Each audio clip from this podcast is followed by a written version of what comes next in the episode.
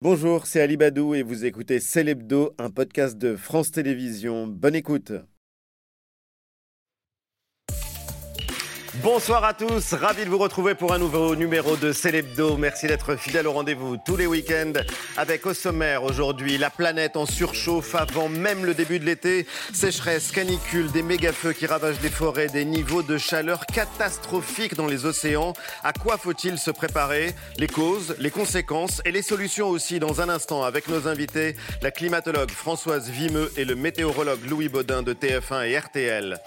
Le prince saoudien MBS en visite officielle en France, les suites de l'affaire Marlène Schiappa et du fonds Marianne, et puis Emmanuel Macron et la droite, l'analyse de Jean-Michel Apathy.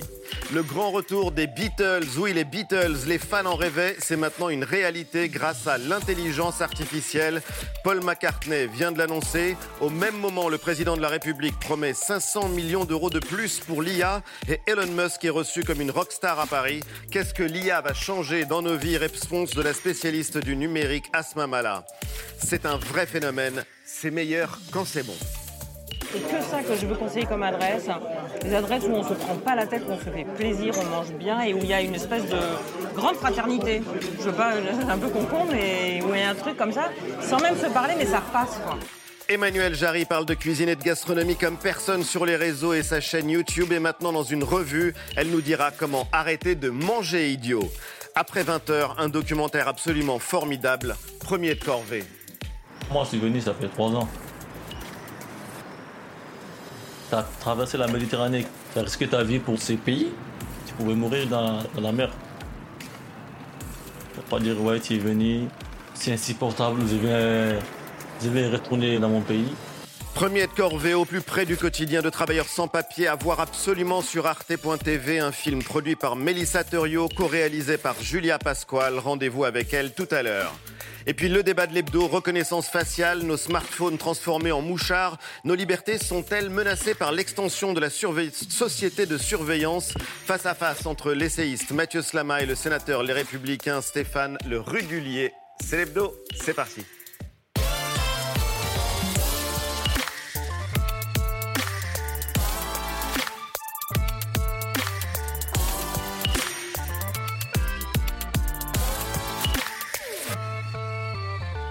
C'est l'hebdo avec toute la bande que je suis ravi de retrouver. Salut les amis, Mélanie, Jean-Michel, Eva, Antoine. Salut Quelle est votre chanson préférée des Beatles? Yellow Submarine. Yellow Submarine Let It Be ou euh, Hey Jude Hey Jude. Ah, Hey Jude, oui, c'est bien.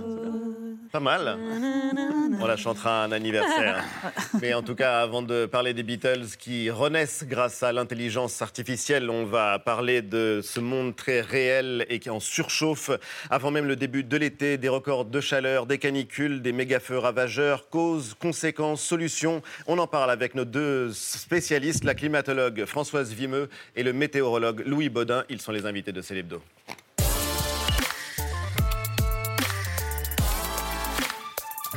Bonsoir à tous les deux. Merci d'avoir accepté notre invitation. Françoise Vimeux, climatologue, directrice de recherche à l'Institut de recherche pour le développement Louis Baudin. On ne vous présente pas. Ingénieur, météorologue, prévisionniste On peut le dire, ou en tout cas vous présentez la météo sur TF1, rédacteur en chef du service météo de RTL, mais vous êtes aussi un vrai scientifique, spécialiste du climat, et on va en parler. Record de chaleur encore aujourd'hui en France avec euh, des orages. On l'apprenait aussi cette semaine. Record mondial de température moyenne pour un début juin en France. Élément d'explication, ça devient si régulier, si fréquent qu'on se demande s'il faut juste s'y habituer ou est-ce qu'on peut encore essayer de comprendre? On peut encore essayer de, comprendre parce qu'un événement particulier s'insère dans une météorologie du quotidien qui, elle, continue à varier. Et euh, pourquoi est-ce que je dis ça? Parce que forcément, il y aura dans les prochains mois, les prochaines années, euh, des hivers plus froids, des étés qui seront moins beaux. Et c'est pas pour cela qu'à ce moment-là, on devra se dire, euh, bah alors, c'est quoi le réchauffement? Non, non, non. Le sujet, il est plus là. Il y aura toujours des moments où on sera en excès dans un sens ou dans l'autre. C'est bien. Parce qu'on a travaillé toute la journée sur la canicule et la sécheresse et il y a eu un orage cet après-midi à Paris. Oui, il y en a des violents qui arrivent en ce moment, je surveille Mais sur le Pays Basque. absolument pas une raison de douter du changement climatique. Exactement. C'est, aujourd'hui, il ne s'agit plus de regarder un seul... Pourquoi est-ce que je dis ça? Parce que M. Trump, pendant sa campagne, il a eu la chance ou la malchance d'avoir un hiver très rigoureux dans le continent nord-américain. Et il a dit, il est où votre réchauffement M. Trump, c'est plus le sujet. C'est pas parce qu'il va y avoir un événement. Là, on a battu des records de froid en Australie. Peu importe quand on regarde la moyenne, quand on regarde l'évolution, indéniablement, on a ce réchauffement et l'homme a une énorme part de responsabilité dans ça. Donc voilà, il y, a les deux aspects à Mais pour moi, c'est important aujourd'hui, parce qu'en permanence, on me dit ça. Mais Louis, regarde, non, c'est plus le sujet. On va en parler. Regardons la planète. Regardons la planète, justement. En Amérique du Nord, des centaines de méga-feux qui ravagent les forêts du Canada. Hyper pollution à New York, aux États-Unis et sur la côte est américaine. En Russie, on suffoque même en Sibérie sous 40 degrés. La température des océans n'a jamais été aussi élevée. Et ces images terribles sur les côtes du Texas, première conséquence directe, des centaines de milliers de poissons morts échoués sur les plages à cause de la chaleur de l'eau. Il y a eu un record de fonte de la banquise en Antarctique. Celle de l'Arctique pourrait carrément disparaître d'ici 2035, c'est-à-dire demain. C'est toute la planète qui est en surchauffe, mais encore. Oui, en fait, euh, le, réchauffement euh, climatique aujourd'hui, il est de 1,15 degré sur la dernière décennie par rapport à la deuxième partie du 19e siècle. Donc année après année, euh, décennie après décennie, la température monte. Et il y a un lien très intime, très fort entre réchauffement et événements extrêmes. Et en fait, le risque d'avoir un événement extrême et l'intensité de cet événement augmente même plus rapidement que le réchauffement lui-même. Mais vous savez la difficulté de comprendre quand on cite ce chiffre que vous venez d'évoquer, 1,15 degré. 1,15 degré sur plus d'un siècle. On a l'impression que ce n'est pas grand-chose. Alors je vous explique. Euh, la dernière période glaciaire, il y a 20 000 ans, c'était euh, juste 5 degrés en moins par rapport à aujourd'hui. Et pour passer d'une période glaciaire à une période interglaciaire, c'est 10 000 ans. Nous, on a pris 1,15 degré en 150 ans. Donc on est complètement en dehors du rythme euh, naturel de la variabilité de notre climat. Et puis, euh, quand on regarde sur des échelles de 150 ans, la variabilité naturelle de la température, c'est quelques dixièmes de degrés. 1,15, vous voyez qu'on est complètement euh, en dehors. Et, ce que je voulais dire aussi, c'est que on voit, enfin, pour moi, là, on, illustre parfaitement une phrase hein, qui était un message fort du rapport du GIEC en 2021, c'est que les impacts du changement climatique, ils s'intensifient et ils se généralisent sur tous les territoires. On vient de le voir, on va revenir en France. Ce qui est assez fascinant, c'est que vous travaillez à la fois sur le quotidien, Louis, mais d'un autre côté, vous pensez au long terme. Le long terme, d'abord et avant tout. En France, depuis deux semaines, l'indicateur des températures maximales n'est pas redescendu en dessous des 25 degrés. On a l'impression que donc chaque année, les événements extrêmes se multiplient et ça commence de plus en plus tôt. Exemple en France Oui, en France, il y a eu deux fois plus euh, d'épisodes de, canicule, deux fois plus euh, d'épisodes orageux en un an seulement en France, comparé à la moyenne de ces dix dernières années. C'est énorme. Et si on prend l'exemple de Paris, euh, on a eu 21 jours euh, sans pluie euh, à la fin du mois de mai. Et du coup, quand le ciel se déchaîne, bah, c'est encore plus impressionnant. On a vu le week-end dernier des orages, des pluies violentes qui se sont abattues sur la France. On a vu les images effarantes et vous disiez que ça allait se répéter, continuer probablement là même ce soir. Mardi encore en, PACA, 30 mm de pluie tombée en quelques minutes hein, seulement. Qu'est-ce Qu'est-ce qui provoque finalement ces pluies euh, diluviennes, euh, soudaines et brutales? Ah bah, en fait, c'est pas compliqué. Hein. L'instabilité des orages, c'est dû à une différence de température entre le sol et l'altitude. Donc, plus l'écart entre les deux est important, donc plus a priori on peut avoir ce type de cas quand la température au sol est très élevée, et donc plus l'instabilité va être marquée, et donc les conséquences, c'est-à-dire les orages avec euh, les averses de grêle, de pluie, de rafales de vent, vont effectivement être beaucoup plus intenses. Donc les, deux sont logiques et liés, C'est très clair. Vous regardez le ciel ou est-ce que vous regardez euh, la Terre? C'est une vraie question quand on est climatologue. Le niveau des nappes phréatiques est en dessous des normales dans une soixantaine de départements en France. C'est considérable. 65% des nappes suivies sont actuellement en déficit. Ça, ces derniers épisodes, les pluies, les orages dont parlait Mélanie, c'est de nature à améliorer la situation ou pas? Non, en fait, les, pluies là, qui sont arrivées, elles ont amélioré la situation pour le sol de surface, c'est-à-dire les deux premiers mètres. Pourquoi? Parce que quand il pleut à cette époque, euh, la végétation utilise la majorité de la pluie euh, qui s'infiltre, et donc elle va s'infiltrer sur les deux premiers mètres, elle va être utilisée par la végétation et elle ne s'infiltre plus en profondeur. Et donc la situation qu'on avait sur les nappes il y a quelques mois, eh bien, on la retrouve, et elles sont, euh, vous l'avez dit, deux tiers des nappes ont un niveau inférieur à ce qui est attendu. C'est la question qu'on se pose et on a du mal à la formuler, mais je vais le dire comme ça. À quoi est-ce qu'il faut s'attendre cet été? Est-ce qu'il faut d'ores et déjà se préparer à une prochaine canicule? Est-ce qu'on n'est pas toujours en retard ou comme si on était pris de vitesse par la question du réchauffement? Bah, Oui, bah, je, crois qu'en fait, euh, à la, à la question qui aurait pu prédire, euh, qui aurait pu prévoir les climatologues depuis très longtemps. Oui. Euh, en 2022, euh, le fait d'avoir un été 2022 comme on a eu, c'était une chance sur 10, une malchance sur 10. Quand on regarde la distribution des étés possibles aujourd'hui avec le degré de réchauffement que l'on a. Donc 2023, c'est pareil. On a une malchance sur 10 d'avoir un été qui ressemblera à 2022, modulo le fait qu'on a un événement El Niño qui se prépare, On qui a en commencé parler. et qui a un pouvoir réchauffant au niveau global. et qui est un phénomène climatique euh, anormal et qui a des conséquences dramatiques. Euh, On va en parler parce que le secrétaire général de l'ONU, Antonio Guterres, disait que face à l'urgence climatique, la réponse du monde, et je le cite, pitoyable. Pitoyable, le mot est extrêmement fort. Il dit les choses très simplement. Les énergies fossiles, charbon, gaz, pétrole, sont incompatibles avec la survie des humains. Les mots sont terribles. Est-ce qu'il a raison? Il a totalement raison. Euh, Aujourd'hui, on, on connaît parfaitement la cause, on sait exactement euh, euh, ce qui se passe quand on consomme de l'énergie fossile. Donc oui, il a entièrement raison. Et en plus, j'allais dire technologiquement parlant, on sait faire sans les énergies fossiles. Donc il a raison de dire qu'il faut que maintenant, collectivement, dans tous les pays, et qu'on cède ou qu'on soit dans la C'est faire- On solidarité. peut se passer de pétrole? Ah ben, on va, on va Ah, pouvoir. On va devoir, ça j'entends bien. Non, vous dites, on sait faire sans les énergies fossiles. Oui, le- C'est une phrase qui m'étonne un peu parce que j'ai l'impression que précisément, euh, tout de suite, peut-être pour 10 On est ans, toujours 15 addict, comme on ne sait euh, pas faire. le disait. Peut-être sur les Guterres 10 ans, mais l'idée c'est qu'en 2050, on s'en soit passé. Donc Ah, ça laisse oui, 25 l'idée, ans. oui. Et, et Mais- technologiquement, les solutions pour pouvoir s'en passer d'ici 25 ans, on les a. Elles Mais le, le ton du secrétaire général des Nations Unies, il est rare parmi les leaders mondiaux. Pitoyable, le mot, il est très fort. Vous le reprendriez à votre compte? Oui, je pense que c'est bien qu'ils le disent et, c'est son rôle de le dire. Oui Et euh, je, je pense que c'est important euh, de rappeler que euh, vous posiez la, la question en quelque sorte de comment on fait pour arrêter ces événements euh, extrêmes. Eh bien, on le sait, il faut stabiliser la température. Pour stabiliser la température, il faut que 20 à 30 ans avant, on ait atteint la neutralité carbone. La neutralité carbone, c'est quoi? On n'émet plus de gaz à effet de serre dans l'atmosphère. Ou bien s'il y a des émissions résiduelles, on est capable euh, de les récupérer. On n'en est pas là du tout. Donc on ne on va pas du tout vers des stabilisations de la température au cours du 21e siècle aujourd'hui. Ça veut dire que ces événements extrêmes vont se multiplier, leur intensité euh, va augmenter. Et donc la seule solution, c'est de sortir des énergies euh, fossiles. hein. Ce dont on voulait parler avec vous, il y a évidemment la température de l'air, mais il y a aussi la température des océans. Et là est la catastrophe, euh, Oui, avec un, nouvel élément qui a été donné euh, il y a quelques jours par le dernier rapport de Copernicus. Copernicus, c'est le service européen pour euh, le changement climatique.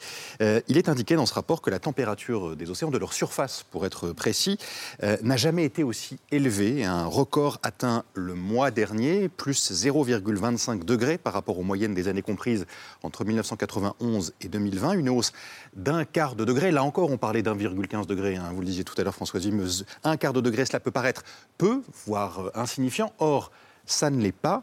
Pourquoi? Qu'est-ce que cette hausse implique? Alors d'abord, la première conséquence, c'est les écosystèmes marins euh, qui euh, n'ont pas le temps et la capacité à s'adapter à des hausses de température euh, aussi rapides et aussi fortes, même si ce n'est que 0,25 degrés. Et encore, par exemple, dans l'Atlantique Nord, c'est 1,1 degré. En tout. Méditerranée occidentale, c'est quasi, enfin, je crois que c'est 3-4 degrés. Donc c'est absolument énorme. Après, ça a des répercussions aussi sur le climat. Ça modifie la circulation océanique de surface, ça modifie la circulation atmosphérique. Ce qu'il faut savoir, c'est que les océans absorbent plus de 90% du surplus de chaleur et d'énergie que nous mettons dans le système climatique avec nos émissions de gaz à effet de serre. Ils l'absorbent, ils se réchauffent et avec la circulation océanique, c'est un peu comme une sorte de bombe à retardement, ça peut ressortir dans très longtemps ailleurs. Voilà, donc il y a deux conséquences pour moi, les écosystèmes marins et puis sur le climat. Toujours pour comprendre, Louis, El Niño, le nom, c'est le gamin en espagnol, et c'est pourtant un phénomène de nature majeur qui risque d'aggraver la situation. Qu'est-ce que c'est? Qui peut aggraver la situation. El Niño, hein, ça se passe au large du Pacifique Sud, hein, au large des cartes chiliennes, où d'habitude on a des eaux très froides. Oui. Et puis là, de temps en temps, arrivent des eaux contraires très chaudes. Donc on voit bien que l'énergie apportée par ces eaux chaudes sur l'atmosphère euh, située juste au-dessus va être totalement différente. Donc ça a des conséquences sur euh, la météorologie, sur les prévisions. Alors sur le continent À sud-américain. l'échelle globale. Alors après, évi- évidemment, on, on étudie, on essaye d'avancer, mais il est fort probable qu'effectivement, c'est une influence non seulement sur l'Amérique du Sud, l'Amérique du Nord, mais peut-être également au-delà. Donc c'est des choses qu'on on, on- on étudie, on essaie de découvrir et d'être de plus en plus affirmatif, ou en tout cas d'être de plus en plus sûr de, de nos conclusions à travers ces épisodes qui viennent, reviennent de manière régulière. Et qui sont de Sur moins en moins anormaux Alors, à voir, parce que là, quand À on n'a pas un recul, mais en tout cas, c'est certain que, que ce phénomène-là a de toute façon une influence sur la planète. Ça, Bien sûr. Et en attendant, il y a évidemment une grande question qu'on se pose euh, concernant le réchauffement, c'est comment s'adapter? Oui, parce qu'on sait que 56% de la population mondiale aujourd'hui euh, vit en ville. En 2050, ce sera, on estime ça à 7 habitants euh, sur 10, hein, 7 individus sur 10 en ville. Alors comment on habite dans une ville quand il fait 50 degrés? Comment on peut s'adapter? Alors on évoque euh, la végétalisation, euh, de peindre des toits en blanc, euh, on parle d'isolation thermique des bâtiments. Est-ce que vous pensez que c'est de nature à, euh, suffisante en fait ou est-ce qu'il ne faut pas repenser globalement notre mode de fonctionnement en ville et notamment la répartition même territoriale? Alors, les, les- les pistes que vous donnez là sur euh, l'adaptation euh, des villes aux canicules, ce sont les pistes hein, données par euh, le groupe de travail du GIEC qui travaille sur l'adaptation. Euh, donc, c'est pas euh, uniquement euh, pour faire euh, joli. Oui, c'est pas du gadget. C'est pas du gadget. Et mais c'est vraiment euh, c'est un changement profond. Quand on parle de l'isolation thermique des bâtiments, c'est pas juste changer les fenêtres. hein. C'est des travaux absolument énormes. Et c'est ce qu'on appelle des adaptations structurelles que l'on n'a pas aujourd'hui. Aujourd'hui, les adaptations, le plan canicule, Oui. ça repose sur nos comportements, ça repose sur l'individu. Oui. On sait que pour que ce soit efficace, il faut que ce soit à la fois structurel et institutionnel. Institutionnel, c'est quoi? C'est par exemple changer la loi du travail. Quand on dépasse euh, une certaine température, on n'a pas les mêmes horaires de travail. On peut euh, modifier le calendrier euh, scolaire. Voilà. Mais Donc, c'est pas peindre les gadget. rues en blanc, c'est pas du gadget. Ah non, du tout. En fait, quand Ah vous non. avez euh, Ah une, surface blanche, ça reflète vraiment l'énergie solaire, ça absorbe beaucoup moins euh, la chaleur. Pourquoi est-ce qu'on on utilise des citernes noires dans les endroits où on veut stocker l'eau et avoir de l'eau chaude? C'est bien parce que le noir absorbe cette chaleur et que ça va, ça va la transporter vers l'eau. Donc Vous parlez et il y a un sentiment d'évidence quand on vous écoute et pourtant il y a toujours des gens qui doutent. Il y a des gens qui doutent, on en parlait encore euh, récemment dans l'émission, qui doutent de la réalité du réchauffement climatique et il n'y a pas que Trump, ils sont des millions, il y a même une association, alors ils se qualifient de climato-réalistes. Certains s'attaquent même aux présentateurs euh, météo. Ça c'est une situation que vous connaissez vous personnellement Louis ou pas? moi, j'ai pas eu récemment, mais euh, oui, ça, pourquoi ça ne me tomberait pas dessus? Il n'y a pas de raison. Mais c'est pour, pour ça que moi, j'insiste, ce que je vous disais en préambule, c'est qu'il faut distinguer la météorologie, celle que moi je pratique, qui est de Oui. donner le temps du week-end, ce qu'il va faire et autres, de ce de ce travail de fond qui, qui est confirmé de, de rapport en rapport par le GIEC, qui est notre influence. Et donc, quand on distingue bien les deux, ben, un événement particulier, en froid, en chaud, un peu, il n'a pas lieu d'être, il, a- il n'argumente plus sur ça. C'est pour ça que j'insiste sur ça. Oui. Et ensuite, c'est aussi dans la façon dont on doit se comporter à l'avenir. Comportement, adaptation à court terme à un événement, chaleur, froid, voilà. Oui, Adap- bien sûr. Et puis ensuite, le travail de fond.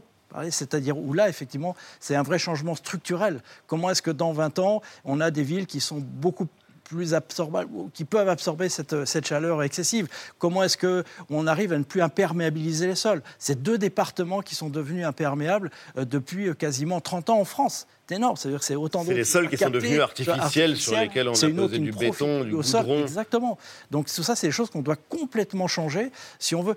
C'est Une chose étonnante, quand on regarde les quantités de pluie, et d'ailleurs c'est aussi dans le rapport du GIEC, en France, Oui. les quantités de pluie resteront à peu près les mêmes. Et pourtant, les événements extrêmes, ben oui, deviendront plus importants. Donc comment est-ce qu'on s'adapte à ça? Ça veut dire que ces excès qui vont effectivement se multiplier à l'avenir, eh ben on va devoir les atténuer. Donc quand il n'y a pas d'eau, comment est-ce qu'on la retient? Quand il y en a trop, comment est-ce qu'on empêche que les écoulements soient dévastateurs? C'est ça le travail qu'on doit faire pour les 20 ou 30 ans.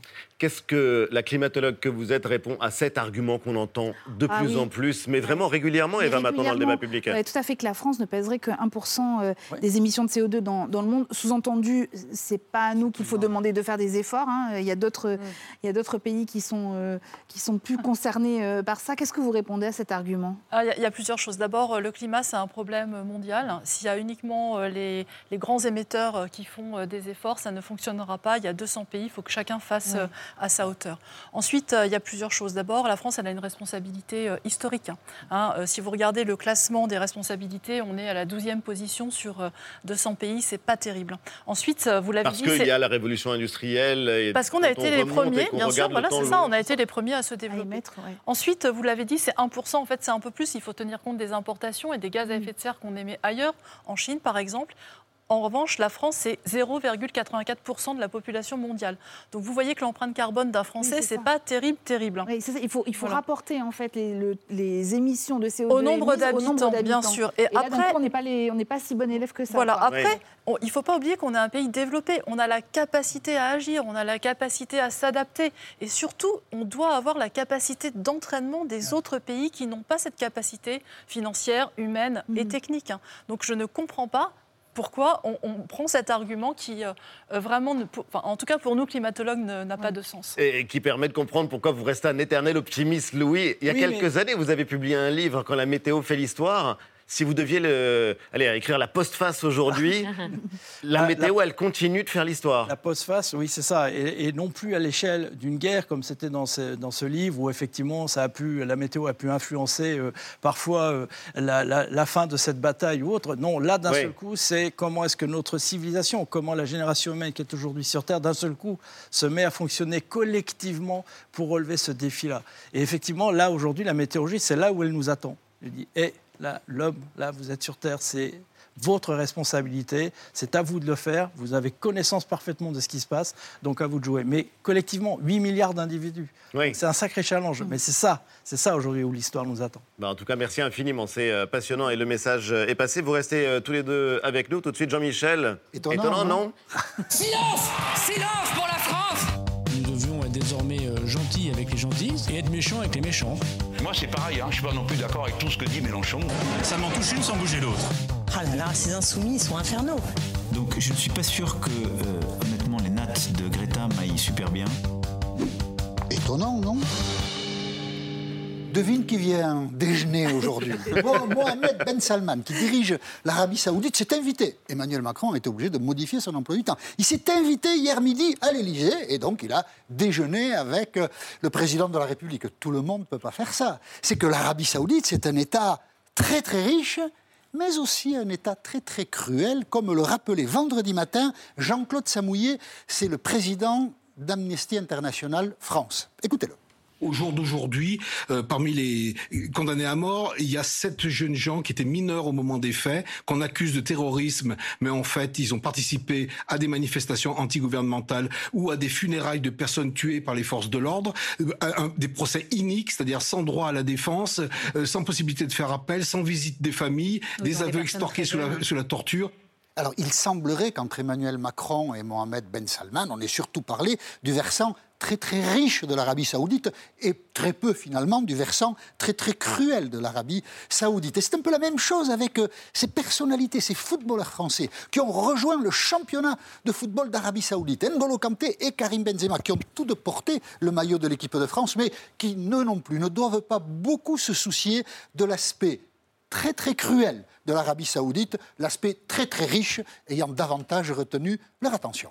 La suite du feuilleton Marlène Schiappa. Oui, Marlène Schiappa, secrétaire d'État aujourd'hui euh, à l'économie sociale et solidaire, voyez, l'heure des comptes, disait Libération, comparaissait, parce que c'est de cela qu'il s'agit, mercredi devant la commission d'enquête sénatoriale qui enquête sur le fonds Marianne. 2 millions d'euros qui devaient servir à lutter contre la radicalisation islamiste sur Internet. Et les sénateurs avaient beaucoup de questions à poser à Marlène Schiappa, parce qu'il semble qu'en fait l'argent, il était un peu dépensé n'importe comment. Beaucoup de questions à Marlène Schiappa, et c'est bête.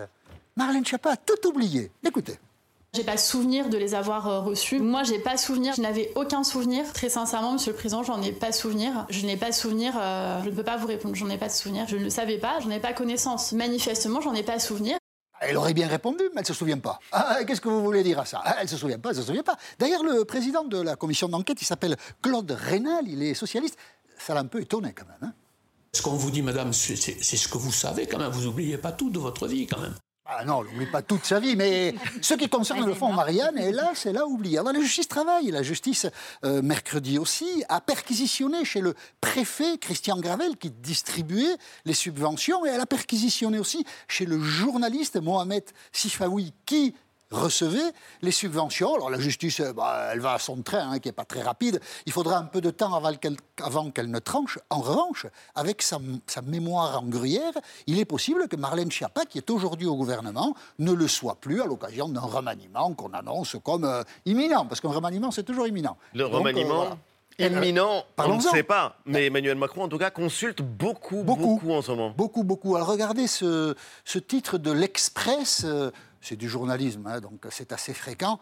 Le rendez-vous secret entre Emmanuel Macron et Nicolas Sarkozy. Bon, il n'est plus secret. hein. Et moi, je peux vous dire que de manière secrète, mais c'est parce que j'ai lu les journaux aussi, Emmanuel Macron a vu Édouard Philippe et François Bayrou. Vous savez, c'est des petits jeunes. euh, alors, il discute avec eux pour avoir des idées nouvelles. Bon, ça, euh, euh, d'accord. Alors, il est possible qu'il y ait un accord avec les Républicains. Mais en fait, les Républicains même, le parti, vous savez, c'est un parti qui est dirigé par Éric Ciotti. Mais en fait, ils en savent trop rien non plus. Regardez cette scène savoureuse rapportée par le Parisien cette semaine. Réunion des dirigeants les Républicains.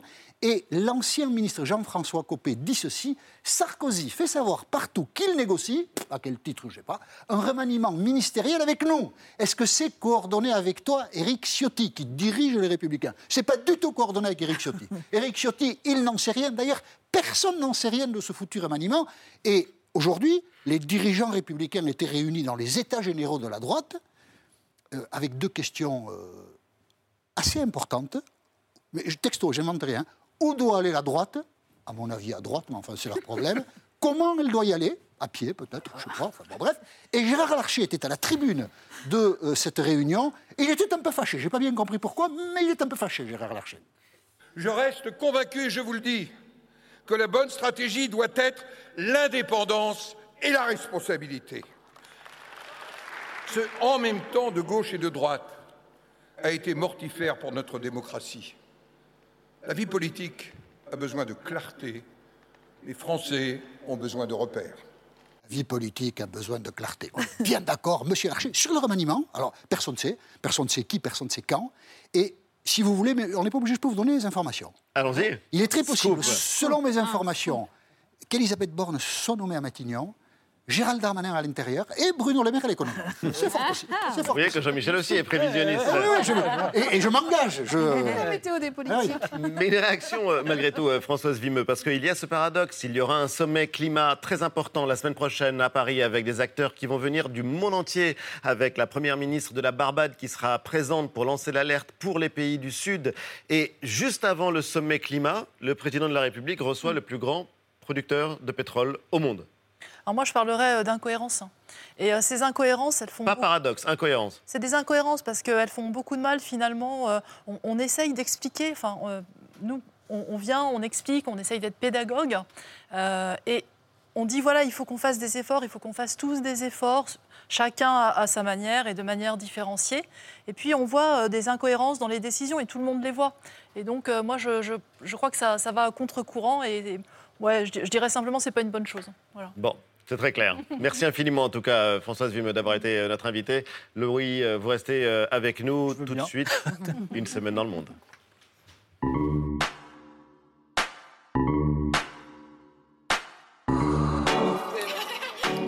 En Italie, funérailles d'État mercredi à la cathédrale de Milan. Hommage à Silvio Berlusconi, mort à 86 ans. Une journée de deuil rythmée par les chants des supporters de son ancien club de foot, l'AC Milan. Le Cavaliere, figure très controversée. Une vie marquée par les scandales sexuels, financiers et des relations troubles avec la mafia. Alors, quel souvenir politique gardé de Berlusconi? L'exercice personnel du pouvoir, le populisme décomplexé, la normalisation de l'extrême droite Aux historiens d'en juger. En Colombie, le soulagement de tout un peuple et un moment de communion nationale rare dans un pays divisé. Une opération de sauvetage hors norme pour retrouver les enfants disparus. 13, 9, 4 et 1 an, ils auront survécu au crash de leur avion et à une errance interminable dans la forêt. Conclusion du président colombien au terme de ces 40 jours de survie. Ils étaient les enfants de la jungle, ils sont maintenant les enfants de toute la Colombie.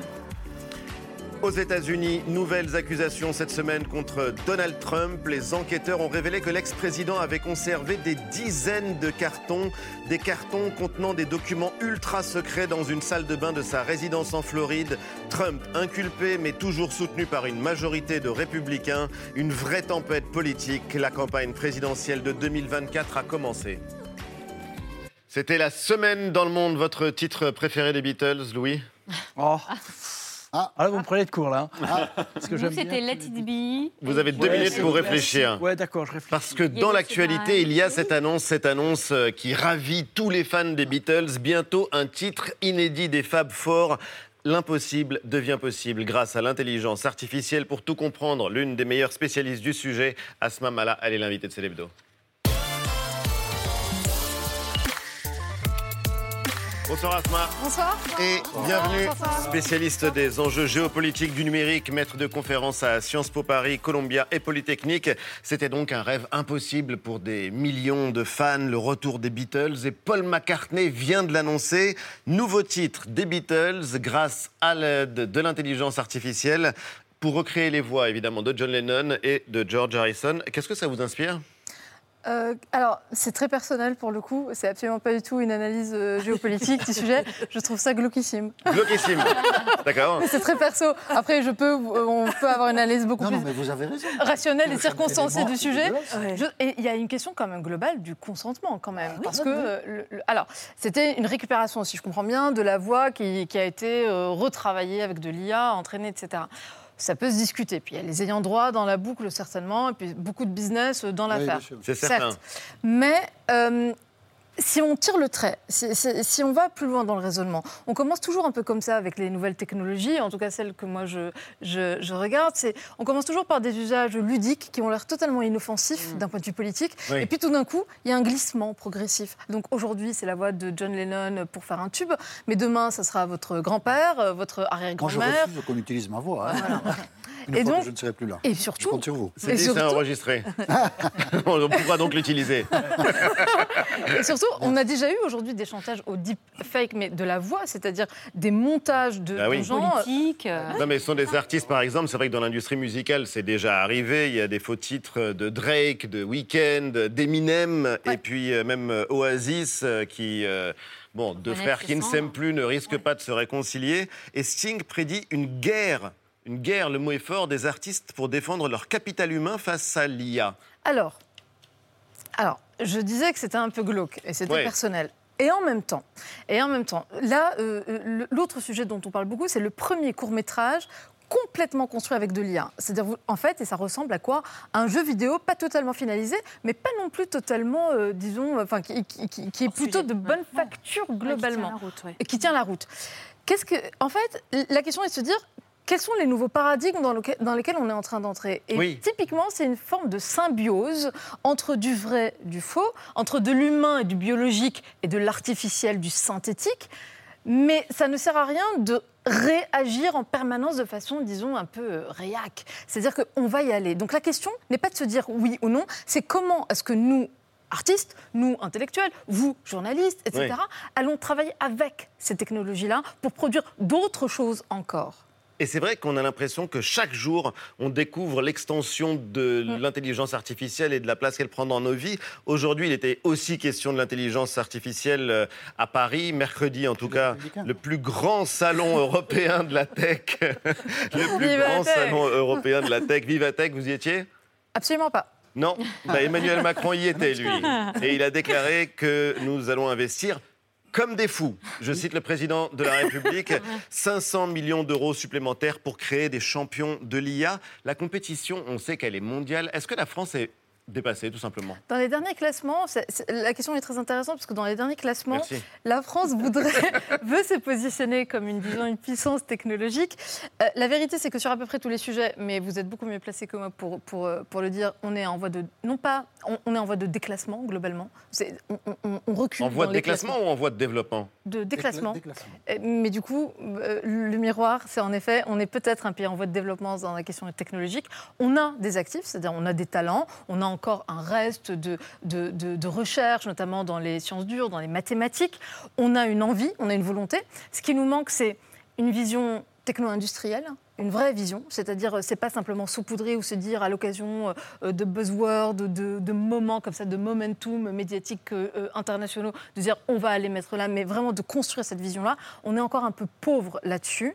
Euh, et puis surtout, euh, la compétition, oui, est mondiale, elle se joue essentiellement entre la Chine et les États-Unis. Et la question, c'est la fameuse troisième voie européenne, et donc ça pose la question sous- sous-jacente fondamentale de la souveraineté technologique. Bien sûr. Et de la régulation, on va en parler avec régulation. Antoine dans un instant, mais euh, vous avez cité les Américains. C'est vrai qu'on connaît moins bien le nom des grands innovateurs chinois. En revanche, on connaît Elon Musk et ça, c'est une autre rockstar. Il y a Paul McCartney, mais Elon Musk Et en rockstar à Paris. Rockstar à Paris, effectivement, puisqu'il est venu au salon euh, Vivatech. C'est la deuxième fois hein, que le président de la République le rencontre en un mois. Après Versailles, donc euh, l'Élysée. Euh, objectif parler intelligence artificielle, bien sûr, mais pas que. Je rappelle qu'Elon Musk euh, a des euh, velléités d'installer des usines euh, de voitures électriques, de batteries électriques. Et donc euh, la France se positionne et donc fait les euh, yeux doux à Elon Musk. En tout cas, en attendant, la, la star de la tech euh, mondiale était euh, Avivatech, donc euh, acclamée par euh, 4000 euh, personnes. Euh, qui euh, l'ont salué. Il est apparu, on le voit sur scène, aux côtés de Maurice euh, Lévy, qui était coordinateur euh, de l'événement et qui est le, le président du conseil de surveillance euh, du groupe Publicis. Et euh, eh bien, ces deux-là avaient un show bien rodé. Écoutez-les. There are some people who believe that you are a genius, and there, there are some who, are, who believe that you are evil. So, I mean, you can be both. we, le diable et le génie dans la même personne. Elon Musk a aussi euh, évoqué sa vision de l'intelligence artificielle. Alors, euh, on va, on va l'écouter. C'est euh, une vision euh, assez alarmiste. why do you want to shoot pause? Well, I think th- there's, there's a real danger for digital superintelligence uh, having negative consequences. And so if we are not careful with creating artificial general intelligence, uh, we could have potentially a catastrophic outcome. Voilà. Alors, si même Elon Musk le dit, est-ce qu'il faut le croire? Une menace pour le monde, l'intelligence artificielle? Alors, Elon Musk n'est pas pour moi une référence. C'est pas Dieu. euh, Non. exactement, c'est pas du tout la boussole euh, euh, dont on aurait besoin sur ces questions-là. En fait, il il y a plusieurs choses dans ces questions de pour ou contre, risque pour l'humanité, etc., qu'il faut absolument démystifier et qu'il faut déconstruire absolument.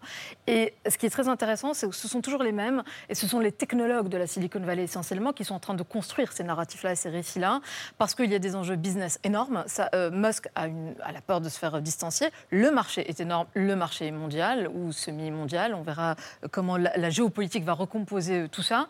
Euh, il y a la question idéologique. Musk est un long-termiste, c'est-à-dire que c'est cette idéologie euh, siliconienne, mais qui vient aussi d'Oxford, en Grande-Bretagne, de l'université hein, d'Oxford, euh, qui, qui dit qu'il faut absolument, et coûte que coûte, sauver l'humanité ou, ou- ou développer les conditions de pérennité et d'expansion, surtout, de l'humanité sur des, cent- euh, des siècles ou des millénaires. Et coûte que coûte, c'est-à-dire quel que soit le coût aujourd'hui. Oui, bien sûr. Donc, son histoire de IA, c'est un peu un truc fantasmatique, un narratif fantasmatique qui serait de dire, bah, en fait, bah, c'est l'ubris, c'est éternel, c'est- Frankenstein, c'était déjà ça, etc. La construction de nous, euh, nous prenant pour Dieu, de quelque chose qui viendrait contre nous et en fait qui euh, pose tout un tas de questions philosophiques, mais éternelles d'une certaine façon. Donc ça, ça doit vraiment se comprendre dans tout ça. Est-ce qu'aujourd'hui, la vraie question, est-ce qu'aujourd'hui on est sur des IA qui vont détruire une quelconque humanité? Non. Qu'en pense le scientifique Bah, Parce que vous avez une formation scientifique et vous, vous en oui, avez besoin, parce que la météorologie, pour le coup, ah bah, utilise les logiciels les plus complexes au monde. Exactement, les plus grosses capacités de, de calcul. Et c'est clair que demain, si l'IA peut venir encore nous aider, hein, la prévision, euh, elle n'est pas encore parfaite. Ouais, mais le discours de la catastrophe, on le retrouve quand on parle du jour, euh, climat, quand on parle de l'IA. Eh ben, euh, peut-être, peut-être. Non, mais ce- cette thématique de la catastrophe, elle est quand même rémanente dans le débat public. Et il y a euh, la grande question que, que vous évoquiez à l'instant, Asma, c'est celle de la régulation. Et alors là, pour le coup, l'Europe essaie d'être en avance. Oui, non, une étape euh, clé a été franchie il y a quelques jours, c'était mercredi à Strasbourg. Le Parlement européen a validé à une très large majorité un projet de régulation de cette intelligence artificielle.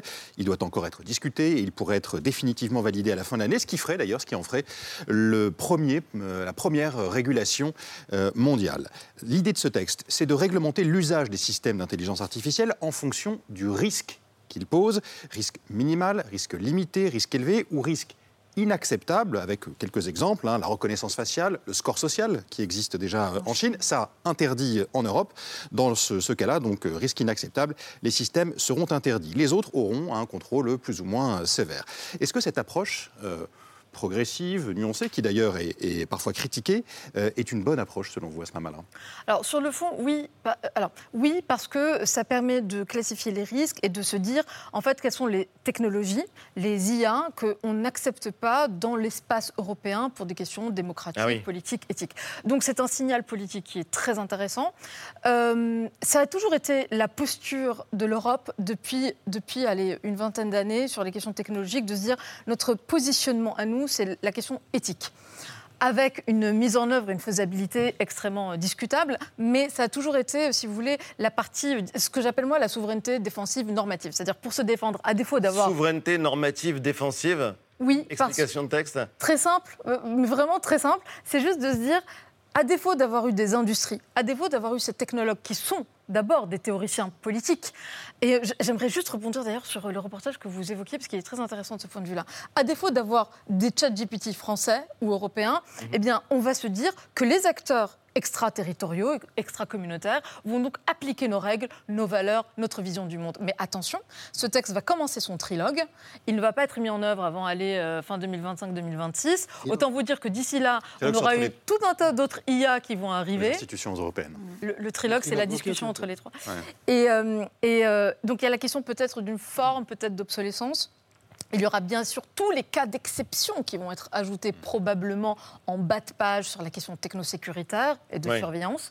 Euh, parce que euh, l'Europe n'est pas une nation. L'Europe, c'est 27 États-nations avec des appréhensions et, des, et un rapport à la question démocratique ou à la question sécuritaire qui est Et on variable. lit rarement les notes de bas de page en plus. Exact. Alors, il y a aussi une question, euh, pour le coup, euh, sur laquelle on aimerait euh, avoir votre réaction. Parce qu'il y a d'autres euh, craintes, pour le coup, Ah, il y a d'autres qui sont liées à la Est-ce que fraude. vous vous souvenez de cette photo là qu'on va le voir, euh, qu'on va voir à l'écran Euh, Trump arrêté? Alors photo spectaculaire, spectaculairement fausse, hein, évidemment, puisqu'elle a Oui. été générée par euh, une intelligence artificielle, partagée de nombreuses fois sur les réseaux sociaux, des réseaux qui deviennent un robinet à fausse information. On sait que ça va s'accentuer. Mais vous y avez cru, que- Jean-Michel?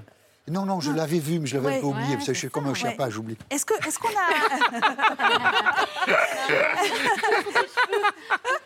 est-ce qu'on a les moyens de s'en prémunir de, de ces fausses informations euh, générées par euh, l'intelligence artificielle? J'ai j'ai une vision extrêmement radicale de la question de la désinformation et des manipulations de l'information. Alors je sais que le réflexe, parce qu'on on, on vient d'une histoire et on vient d'institutions et d'une culture politique donnée, et surtout on vient du XXe sièque, euh, Enfin, nous, oui. nous tous venons du XXe siècle. mais... Oui. Et d'ailleurs, je, je ferai peut-être référence d'ailleurs à, à Alain Touraine qui nous quittait, qui disait changer de siècle. grand C'était à votre micro Ouais. d'ailleurs. Ouais. Et c'était une interview absolument extraordinaire. C'est exactement ça. C'est on vient du XXe siècle et on ne on refuse d'enjamber le siècle qui, qui est en train de se construire. À mon avis, on est en train d'entrer dans un monde qui va être symbiotiquement corrélé entre vrai et faux. Et la vraie question, ça va pas être, ou ça ne va plus être, à mon avis, et c'est vraiment un pari que je prends là euh, devant vous, ça va plus être de se dire qu'est-ce qui est vrai, qu'est-ce qui est faux, et, et continuer ces polarisations permanentes, c'est de se dire qui me dit quoi, dans quelle intention. Ça, c'est à méditer. Vous restez avec nous le temps que vous retrouviez la chanson des Beatles, euh, Louis. C'est meilleur quand c'est bon. Michel, Michel. ma belle. C'est un vrai phénomène, en l'occurrence. Emmanuel Jarry parle de cuisine et de gastronomie comme personne, notamment sur les réseaux et sa chaîne YouTube. Bonjour Emmanuel. C'est gratin de macaroni au girolles. On va pouvoir en avoir ce soir Oui, ça c'est vrai. J'adore. Je tiens à dire, parce que c'est vrai que le prix, c'est aussi le nerf de la guerre. Entrée plat dessert à 24 euros dans une institution parisienne avec de la cuisine classique et des beaux produits, c'est sublime. Tu as les deux magrets qui sont encore sur l'os. Il les ouvre. Ils sont où tes magrets, toi Vas-y. Là. Ah, ils sont là, tes magrets Et ça change évidemment selon les saisons l'accompagnement. Oh bah Dieu. C'est bien, hein C'est mieux que bien. Tu rentres derrière comme ça. euh, Oui, je suis déjà venu, c'est mon copain maintenant. d'accord, regarde, regarde toutes les sauces magnifiques. C'est hyper généreux. T'as envie de te rouler dedans. Quand c'est bon, quand c'est bien fait, quand c'est fait avec le cœur, que tout est fait maison, et ben j'adore et je viens filmer. C'est meilleur quand c'est bon. Le magret célandais. Ça rime, oui. Mais vous le revendiquez malgré tout, vous, le basque, et maintenant. revendique tout, nous, vous savez. c'est meilleur quand c'est bon est aussi une revue formidable. Emmanuel Jarry est notre invité. Bonsoir. et bienvenue. Ravi de vous rencontrer et de vous recevoir. Vous êtes euh, journaliste, euh, on peut dire critique gastronomique, influenceuse culinaire. Qu'est-ce que vous préférez comme dénomination? Euh, souvent on dit influenceuse. Critique gastronomique, c'est un peu particulier parce que les critiques disent du positif ou du négatif. Moi, j'ai fait le choix de ne parler que positivement des Oui. restaurants. Au début, on a fait une première vidéo négative et on s'est dit c'est trois jours de travail pour dire n'y allez pas. Non, ça n'a pas d'intérêt. Et pas les- Donc, et puis influenceuse, oui, je pense qu'on a une certaine influence sur les restaurants qu'on chronique, donc euh, pourquoi pas. qui est réel, puisqu'en l'occurrence, vous avez une chaîne YouTube, euh, des centaines de milliers d'abonnés sur Insta, un million et quelques personnes qui vous suivent sur Facebook. Et désormais, cette revue, la revue, elle vient de sortir, dans laquelle vous conseillez les bons restos, vous partagez des recettes. Et alors, ce dossier à la une, arrêtons de manger idiot. J'ai découvert ça et je me suis dit, mais qu'est-ce que ça veut dire? Je me suis précipité pour le lire. Explication? En fait, c'est notre slogan euh, de la revue qui va arriver, enfin qui sera aussi sur les couvertures numéro 2, 3, etc. Arrêtons de manger idiot, c'est une phrase que j'ai prononcée dans une vidéo euh, comme ça spontanément. Ouais. Euh, moi, je m'intéresse à la cuisine depuis que je suis toute petite. Et en fait, pour vous raconter une anecdote, quand je, je suis partie en classe de neige à l'âge de 8 ans, j'ai découvert. Enfin, on a fait plein de choses, du ski évidemment, du théâtre. Et la seule chose dont je me souviens aujourd'hui, c'est que j'ai visité une ferme où on fabriquait du reblochon. Et j'ai ressenti quelque chose de très fort parce que je me suis dit, ah oui, on peut comprendre des choses sur le monde qui nous entoure à travers la cuisine. J'aimais ce fromage et j'ai découvert tous les secrets de ce fromage. Donc je crois que je réalise mes rêves d'enfance. Arrêtons de manger idiot, c'est se questionner. On n'est pas que des estomacs sur pattes. Non. On n'est pas que, euh, on fait, on ne mange pas que pour le plaisir ni faire mar- marcher la machine. Donc euh, moi j'essaye d'interroger euh, autour de la cuisine. Il paraît que parfois on a même un cerveau. D'ailleurs, c'est écrit sur la couverture. Le gras, c'est bon pour le cerveau, l'été approche. Mais peu importe, tant pis pour le maillot. Oui. Vraiment Bah, C'est-à-dire que oui, je parlais encore ce matin avec un biophysicien, Christophe Lavelle, qui m'expliquait ça, que pour le fonctionnement du cerveau, le gras est important. On l'a souvent, euh, on a souvent décrié le gras. Nous, on est connus. Ouais. Non, Non, mais mais nous- sincèrement, du fond du cœur, merci. Nous, on est- Antoine, tu Mais imagines cet espace qui s'ouvre devant toi Mais nous, on l'a dit souvent, en fait, dans les vidéos, je l'ai dit, on est des amis du gras. C'est vrai que j'aime manger. Pourquoi on aime manger le gras? Parce que c'est un véhicule du goût. Si Oui. vous prenez une truffe Oui. et que vous. La truffe a beaucoup de, de parfum, mais si vous la mangez comme ça, euh, vous sentez rien. Vous la mettez sur une bonne tartine de beurre et là, c'est c'est Ouais. très très bon. Et si les médecins nous écoutent, euh, Ah oui. Non, parce que diabète. Non, justement, ce que non, non, je Ah crois non, pas. ah, d'accord. enfin, il faut, il faut faire attention. Mais Oui. vous savez, les internautes, ils m'ont dit merci de nous déculpabiliser euh, autour de l'assiette, Ouais, et je crois que nous, c'est ce qu'on essaye de faire. Et d'ailleurs, vous aviez publié un livre qui cuisine sans beurre est un imposteur. Ouais. On parlait de fake news tout à l'heure et du royaume du Ça, faux. ça. Qui Ça, cuisine c'est sans beurre est un imposteur. Oui, c'est magnifique. C'est peut-être même un alexandrin. Votre euh, recette préférée, vous allez nous la dire, mais vous donnez aussi des conseils puisque l'été arrive et qu'on va aller pour certains d'entre nous sur la route des vacances. Ah oui Bah, où est-ce qu'on s'arrête alors Où est-ce qu'on s'arrête Ben, Vous posez la Ça, c'est question. un vrai puisque- reportage. Oui, vous partez de ce constat. Pourquoi est-ce qu'on mange si mal sur Ouais, les aires d'autoroute, euh, dans les gares? Est-ce qu'on est condamné à la malbouffe quand on voyage Donc c'est la question de départ euh, qu'a poussé votre journaliste euh, Pierre Bafoil à enquêter et qu'on peut lire donc dans, dans le, dans la revue. Alors bah, les chiffres sont là et c'est quand même assez Mm. euh, tristoun puisqu'on voit que les buffets de gare par exemple ont quasiment tous disparu Oui. euh, de France. En 1960, il y avait 450 buffets euh, de gare en France. Et ben aujourd'hui, il y en a une trentaine seulement et à peine la moitié tenus par euh, des restaurateurs indépendants euh, qui ont envie de faire partager leur passion de la, de la bonne bouffe. Euh, du coup, vous êtes allé euh, à la rencontre d'un des Ouais. derniers Le Gaulois, dernier bah, le dernier Gaulois résistant qui aime la bonne chair et l'a fait euh, partager derrière son zinc dans une gare à Brive-la-Gaillarde. Il s'agit de Jean-Claude Trébier. Jean-Claude Trébier, qui est un des, des restaurateurs qui continue euh, de faire sa cuisine et de la proposer à tous les, euh, à tous les, les- les- les voyageurs de cette gare-là, mais qui va bientôt rendre les clés. Oui, l'année prochaine, il ferme. Alors, je me suis trompée, j'ai dit le dernier, non, c'était le restaurant d'autoroute, le dernier restaurant Oui. euh, d'autoroute indépendant qu'on est allé filmer. Il y a une vidéo. Où on ne mange euh, pas des sandwichs. euh, Non, on mange du cassoulet. Sur une vidéo l'autoroute, et là aussi le jeu de mots est drôle, ça n'a pas l'air fameux. Oui, voilà, on a fait, Ouais. c'est bah, Pierre Bafoy, le journaliste. Euh, à Brive-la-Gaillarde, effectivement, il y a ce monsieur, il fait euh, trois entrées, euh, trois plats du jour, et il cuisine pour... Enfin, vraiment.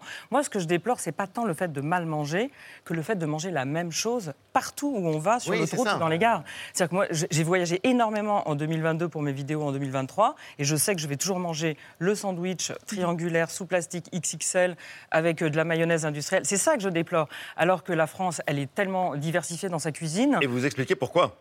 C'est ça qui est aussi passionnant. Ah bah, voilà. L'extension du domaine du sandwich triangle dans Ah ben, toutes les gares à, à de cause France. de l'argent, comme ils disent dans les bronzés. Quoi. Oui, c'est Oui. ça, la SNCF, relais, SNCF les Connect, voilà, puisqu'en fait, les concessionnaires, euh, en fait, le SNCF Connect demande aux, concé- enfin, aux personnes qui ont des concessions euh, de payer un pourcentage sur leur chiffre d'affaires. Donc, plus le chiffre d'affaires est gros et Oui. plus ça intéresse euh, le SNCF. Et donc, ils donnent plutôt euh, des concessions du voilà, à, des, à gros qu'à des petits. Et euh, bah, c'est dommage, c'est Oui. c'est comme ça. Et donc nous, en fait, on trouve des solutions toujours avec sa mère quand c'est bon. On se dit, voilà, ça c'est triste, c'est le constat, mais il y a toujours des poches de résistance et on va les chercher. Et c'est ça qui est assez génial d'ailleurs. Et On ça raconte, c'est vrai, aussi l'évolution du pays, euh, la gastronomie. Et il y a alors. Il y a une expression. Ne croyez pas qu'on soit négatif hein, dans, dans l'équipe. On est plutôt positif. on adore manger, mais on a Il découvert. y a des sales l'expression- types. Oui, on a, dé- on a découvert l'expression, l'expression No show, est-ce que vous pouvez nous raconter ce que Ah oui, alors le no-show, euh, c'est le fait de, de réserver dans un restaurant et de ne pas se présenter. c'est Et ça a des conséquences. prévenir. Eh Oui, ben, sans ça a des prévenir. conséquences économiques euh, terribles pour les restaurants parce que euh, parfois, bah, admettons, sur un restaurant de 50 couverts, il y a 20 personnes ou 10 personnes qui ne se présentent pas et donc les tables restent vacantes. Et j'ai fait un billet d'humeur à la fin de la revue Ouais. euh, pour raconter que j'ai fêté mes 50 ans il y a quelques mois et j'ai voulu le fêter dans un grand restaurant. Et la conséquence des no-shows, c'est que maintenant les restaurateurs demandent qu'on paye, qu'on prépaye. Donc là, comme Une un empreinte de carte de crédit à- Ouais. pour pouvoir réserver. pour pouvoir réserver. Et euh, donc, si on n'y va pas, on, on est remboursé. Sauf que là, j'étais pas remboursé si je re- si j'annulais trois jours avant. Et c'était 1600 euros pour quatre. Donc, je n'y suis pas allée parce que j'avais peur de les perdre et c'était pas possible. Je dis, euh, donc j'ai appelé un restaurant en fait, un, un ami restaurateur et je lui ai dit mais c'est quoi cette histoire? Il m'a dit mais tu te rends pas compte pour nous la, Ouais, le pertes manque, que ça voilà les représente. pertes que ça représente. Donc je lui ai dit aux, aux gens qui vont dans les restaurants faites attention, montrez-vous. Faites attention. pas- Et Bah, puis arrêtez d'être égoïste et individualiste parce que ça aussi c'est un signe de notre société. Les gens qui réservent dans plusieurs restaurants le même soir pour avoir la liberté de décider au, dernier moment. Et c'est fou, c'est parce que quand c'est un, un jeune ami de 25 ans qui m'a dit mais ça c'est une pratique qui est, qui est employée chez les jeunes en fait de Tout ce que je veux. quand tout ce que je veux, c'est ce que j'écris, Ouais. tout ce que je veux quand je veux. Je dis que non, c'est pas- la morale de l'histoire. non, non, mais les- ce sont des jeunes qui nous En suivent tout cas- 25, 35 ans. Encore eux. Vous n'aurez pas beaucoup d'électeurs jeunes. hein. Arrêtons de manger idiot. Au contraire, les jeunes, lisez-le. Et merci Emmanuel Jarry. Merci infiniment. C'est la nouvelle revue. Louis Baudin, on vous retrouve sur TF1 et RTL. Asma Mala, merci infiniment pour vos Merci à vous. explications. À, bientôt. C'est l'hebdo continue juste après la pub avec Vue et un documentaire exceptionnel. Premier de Corvée et un débat, le débat de l'hebdo sur la reconnaissance faciale. Souriez, vous êtes filmé. À tout de suite.